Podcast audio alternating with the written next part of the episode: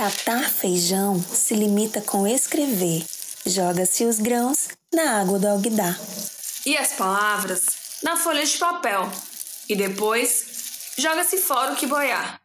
Seja bem-vindo ao Catar Feijão, o seu podcast sobre literatura.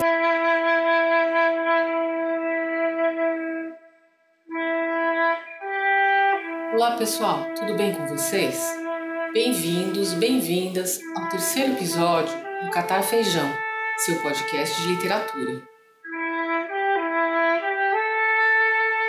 Comigo hoje estão a Virgínia Castro e a Vivian Salles, que é estudante de letras de espanhol e também é bolsista PIBIC já há dois anos. A seleção e a concepção desse episódio também é da professora e estudante de letras Leidiane Barros e a edição do Renato Augusto. O podcast Catar Feijão é um projeto de extensão da Universidade Federal do Ceará e tem a intenção de conversar sobre a literatura em outro formato, destacando obras, escritores e perspectivas a partir da produção científica desenvolvida pelo Grupo de Estudos de Literatura, Tradução e suas Teorias, coordenado pela professora Roseli Cunha.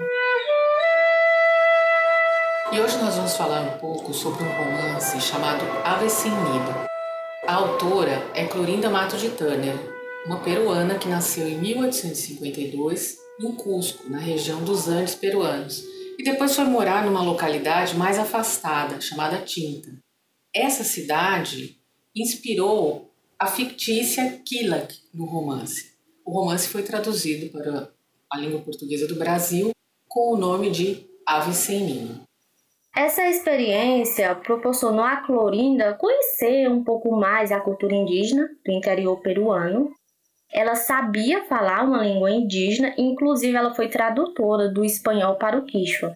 Clorinda queria continuar os estudos, principalmente no ensino superior, mas como naquela época havia o preconceito com a mulher e também por ela estudar, Florinda não foi capaz de continuar, porque seu pai também não permitiu. Aí, depois que ela casou, ela foi incentivada pelo marido a começar a escrever em jornais e começou a usar o pseudônimos. Inclusive, Clorinda é um pseudônimo, porque seu nome verdadeiro é Grimandessa. E foi como Clorinda que ela começou a assinar vários artigos em jornais e também seus romances. Exatamente. E mesmo naquela época, que as mulheres tinham tão pouca visibilidade na sociedade, não é isso? Ela conseguiu participar ativamente da vida literária do seu país, contribuindo com grupos de intelectuais que, além da literatura, discutiam outros assuntos, como, por exemplo, a condição de vida dos indígenas, né? E pensavam em maneiras de como ajudá-los. Pois é, como vocês puderam ouvir, a vida da Clorinda Matos de Tânia já daria um romance, né? E a Vivian estuda a obra da autora já faz algum tempo. Eu queria saber da Vivian, como foi para você esse primeiro encontro com a obra Aviceninho da Clorinda Matos de Tânia? Foi difícil essa leitura, Vivian? Conta um pouquinho pra gente. A primeira vez que eu li Aviceninho foi no grupo de estudo GELT. Realmente foi muito diferente ler uma obra que falava sobre os indígenas peruanos do século XIX. Eu nunca tive conhecimento sobre isso e em vários momentos eu tive que parar, pesquisar algumas palavras, né, que estavam em Quichua. Então, ler Aviceninho foi muito enriquecedor, porque eu fui conhecendo uma nova cultura, né, diferente. E uma dica que eu daria para quem vai ler uma primeira vez é grifar as palavras diferentes, as que não conhece, e no final da leitura fazer uma pesquisa. Porque aí, em um segundo momento que você for ler a obra, você já vai estar mais ciente de muitas expressões e vai ter um, um conhecimento mais enriquecedor. Ah, interessante a dica, Vivi. Mas lembrando que a autora também colocou um tipo de um glossário, né? Que ela intitulou como Palavras que você precisa saber para ler este romance, né? Mas vamos ouvir um fragmento da obra Ninho? O que, que vocês acham? Excelente ideia, professora. Vamos ouvir agora um fragmento de Ave Sem Ninho, na tradução de Roseli Cunha e na voz de Clara Ximenes. Amo com amor de ternura a raça indígena. Por isso mesmo, observei de perto seus costumes, encantadores por sua simplicidade, e a abjeção a que submetem essa raça os mandões às vilórias, que, se variam de nome, não declinam de modo algum do epíteto de tiranos. Não são outra coisa em geral. Os padres, governadores, caciques e alcaides.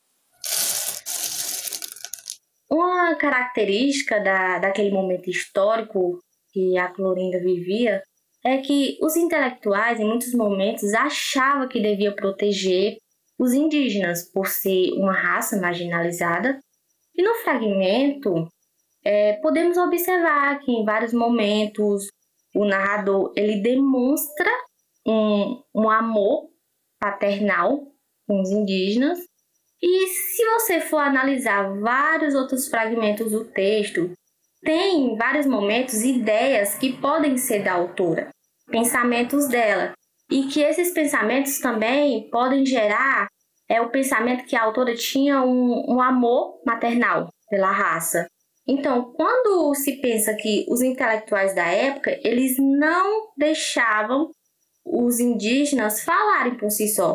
Ou seja, em vários momentos, os intelectuais da época é, achavam que a raça precisava ser protegida, que eles não tinham uma voz e nem capacidade de lutar pelos seus direitos. Ou seja, eles não pensavam naquilo que realmente os indígenas desejavam eles apenas idealizavam tal desejo, que talvez não fosse o desejo realmente é, verdadeiro.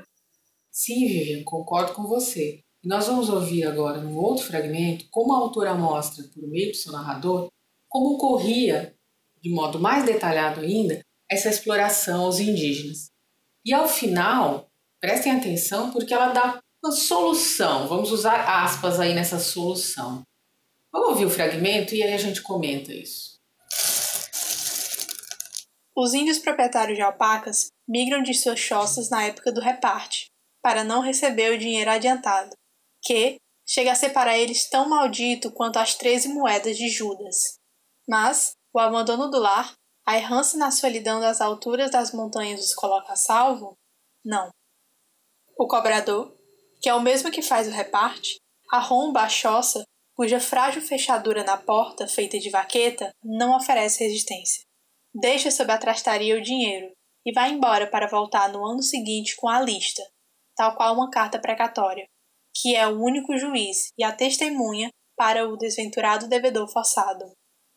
Depois de um ano, o cobrador se apresenta com um séquito de dez ou doze mestiços, às vezes disfarçados de soldados, e com uma balança de tipo romana, especialmente constituída por contrapesos de pedra, extraem 50 libras de lã por 25. E se o índio esconde seus poucos ganhos, se ele reclama ou maldiz, é submetido a torturas que o bico da pena resiste em narrar, apesar de pedir vênia para os casos em que a tinta varie de cor. A pastoral de um dos mais ilustrados bispos que a igreja peruana já teve faz menção a esses excessos, mas não se atreve a falar das reprimendas com água fria, que em alguns lugares são empregadas para fazer com que os índios declarem os bens que estão escondendo. O índio teme os procedimentos dessa cobrança indevida, mais ainda do que a fustigada do chicote. E os desumanos que levam ao pé da letra o sentido da lei alegam que o flagelo está proibido no Peru, mas não a barbaridade que eles praticam com seus irmãos nascidos no infortúnio. Ah, queira Deus que algum dia exercendo sua bondade, decrete a extinção da raça indígena, que, depois de ter ostentado a grandeza imperial, bebe o lodo do opróbrio. Queira Deus sua extinção, já que não é possível que ela recupere a dignidade nem exerça seus direitos. O amargo pranto e o desespero de Marcela, ao pensar que a chegada do cobrador se aproximava, eram a exata explosão angustiada de quem sentia diante da presença daquela pessoa todo um mundo de pobreza e dor infame.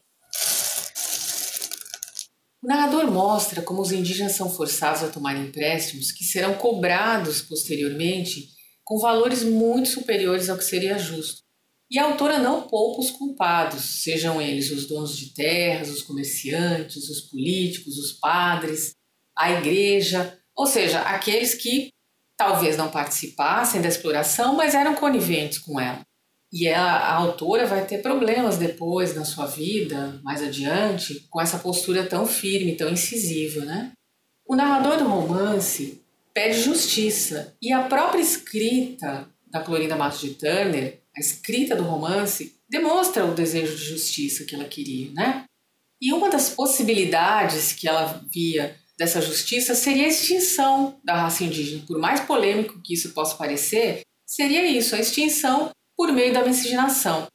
Mas uma miscigenação que privilegiaria os costumes do homem branco, o modo de vida do homem branco, ou seja, um processo onde o indígena deixaria de ser indígena. E aí, com isso, deixaria de sofrer abusos. Esse tema é bastante polêmico, né? E ele aparece lá no romance de 1889, século XIX. Mas a gente percebe que ele ainda é muito presente, é uma questão ainda muito discutida, por mais estranho que isso possa parecer, atualmente, século XXI.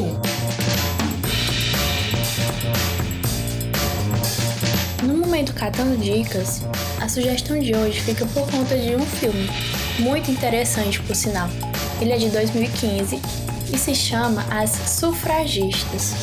Foi dirigido por Sarah Gavron e escrito por Abe Morgan. O filme se ambienta ali em Londres, no Reino Unido, mais ou menos no início do século XX. Ele conta a história de um grupo de militantes feministas que decide fazer uma série de atos para chamar a atenção dos políticos locais.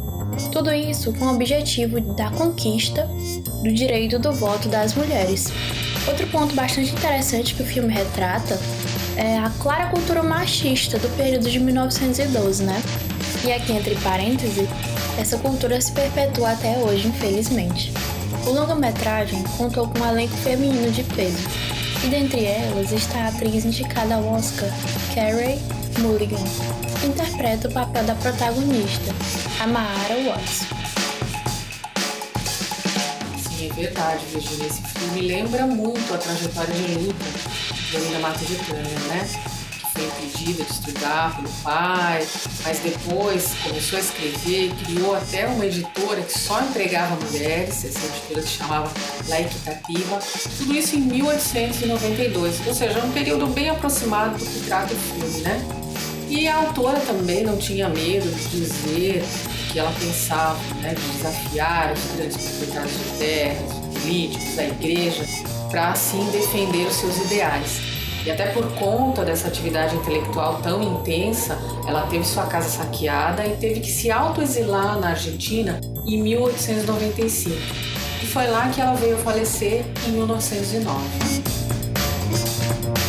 Mas é isso, gente. Por hoje nós ficamos por aqui.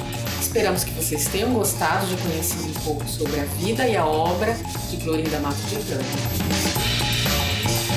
Nossos episódios estão disponibilizados na plataforma Spotify. Lá você pode escutar todas as nossas temporadas. Foi ótimo ter vocês aqui e espero vocês no próximo episódio. Tchau, tchau.